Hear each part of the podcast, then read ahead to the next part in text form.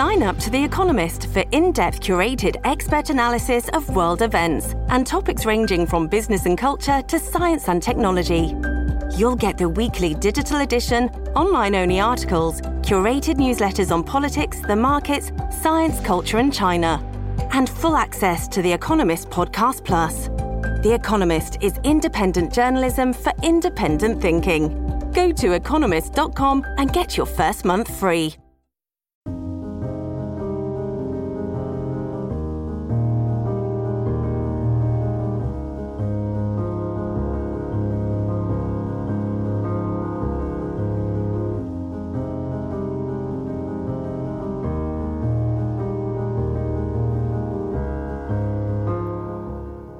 Share Radio's thought for this week is called What's Required for a Good Start to Adult Life? And it starts with a quote by Michael Gove in the Sunday Times last week. It's a barrier to young people feeling that democracy and capitalism are working for them. It's simply harder for us to make that case if people feel that they're being shut out. Michael Gove sparked quite a debate last week with his warning to the Conservative Party that it must urgently appeal to young people or risk them turning their backs on capitalism and democracy.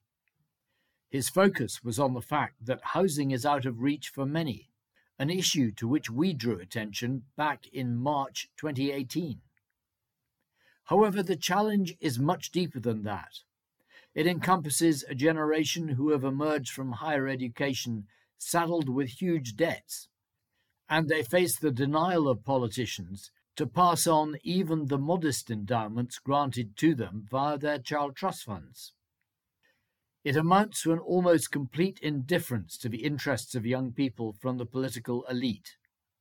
James Marriott of The Times may have tried to assure his readers that Gen Z aren't going to rip up democracy in his article on 15th of February.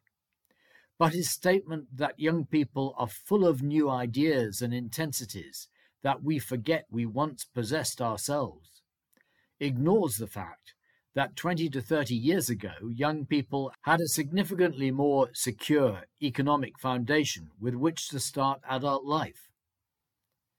There is a direct link between having adequate economic well being and being able to generate these new ideas and intensities, whether in the shape of democracy or otherwise. The basic necessities of life include not just accommodation, but also sustenance and the ability to travel. If trying to cope with the absence of these essentials takes precedence, it's hardly surprising that a young person's wider interest falls away as was demonstrated in the by election turnouts last week. If politicians really want to break the cycle of deprivation, as Sir Keith Joseph called it 50 years ago, they must accept their part in the need to nurture the empowerment of young people. If a young person's family is not in the position of being able to provide that nurture, then the state must step in. It calls for a targeted provision of resources and life skills, much more targeted than was the case with the Child Trust Fund. If a family is able to provide that nurture itself, they should do so, bearing in mind, of course, the risk of overdoing that support.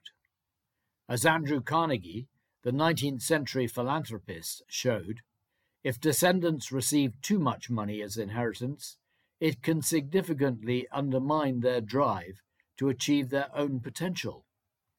This is known as the Carnegie conjecture. But for low income, disadvantaged families, there is no resource on which to provide that nurture. It has to be delivered as part of a systemic, long term approach of intergenerational rebalancing. And the logical route for providing this is to recognize the role of a human life cycle. You can't take your wealth with you when you die. That's why we should not be talking about abolishing inheritance tax. Instead, we should be aiming to hypothecate it as soon as the state of public finances allow. A long term approach to funding resources and life skills for disadvantaged young people from inheritance levies could deliver the opportunity for disadvantaged young people to achieve their potential in adult life, not just in the United Kingdom, but across the world.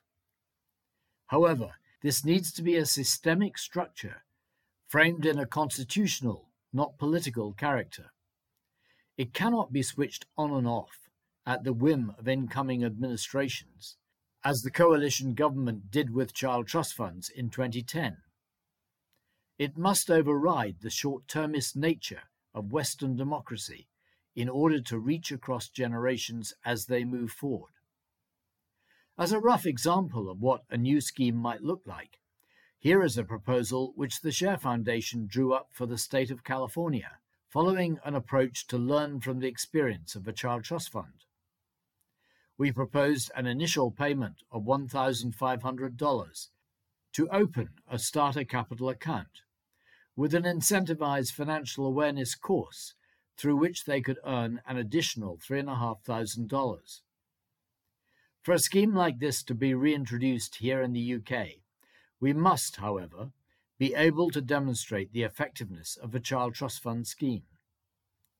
Over the past few days, the Share Foundation has discovered how focused the unclaimed adult owned challenge is for low income disadvantaged young people 98% of the 51,000 accounts successfully linked have been administered by HMRC allocated account providers. And these are also the most disadvantaged of all recipients of these accounts. If they are not delivered to the young people to whom they belong, it will simply put ammunition in the heads of those people who wish to maintain the status quo, with its wholly excessive polarization of wealth and opportunity that's why the Child Trust Fund half day conference, taking place in Church House, Westminster on Tuesday, the 5th of March, is so important, particularly as we approach the 50% mark of young people who have reached adulthood without any knowledge that this money is waiting for them. Please attend if you can. At Evernorth Health Services, we believe costs shouldn't get in the way of life changing care, and we're doing everything in our power to make it possible. Behavioral health solutions that also keep your projections at their best? It's possible. Pharmacy benefits that benefit your bottom line? It's possible. Complex specialty care that cares about your ROI? It's possible. Because we're already doing it. All while saving businesses billions. That's Wonder made possible. Learn more at evernorth.com/wonder.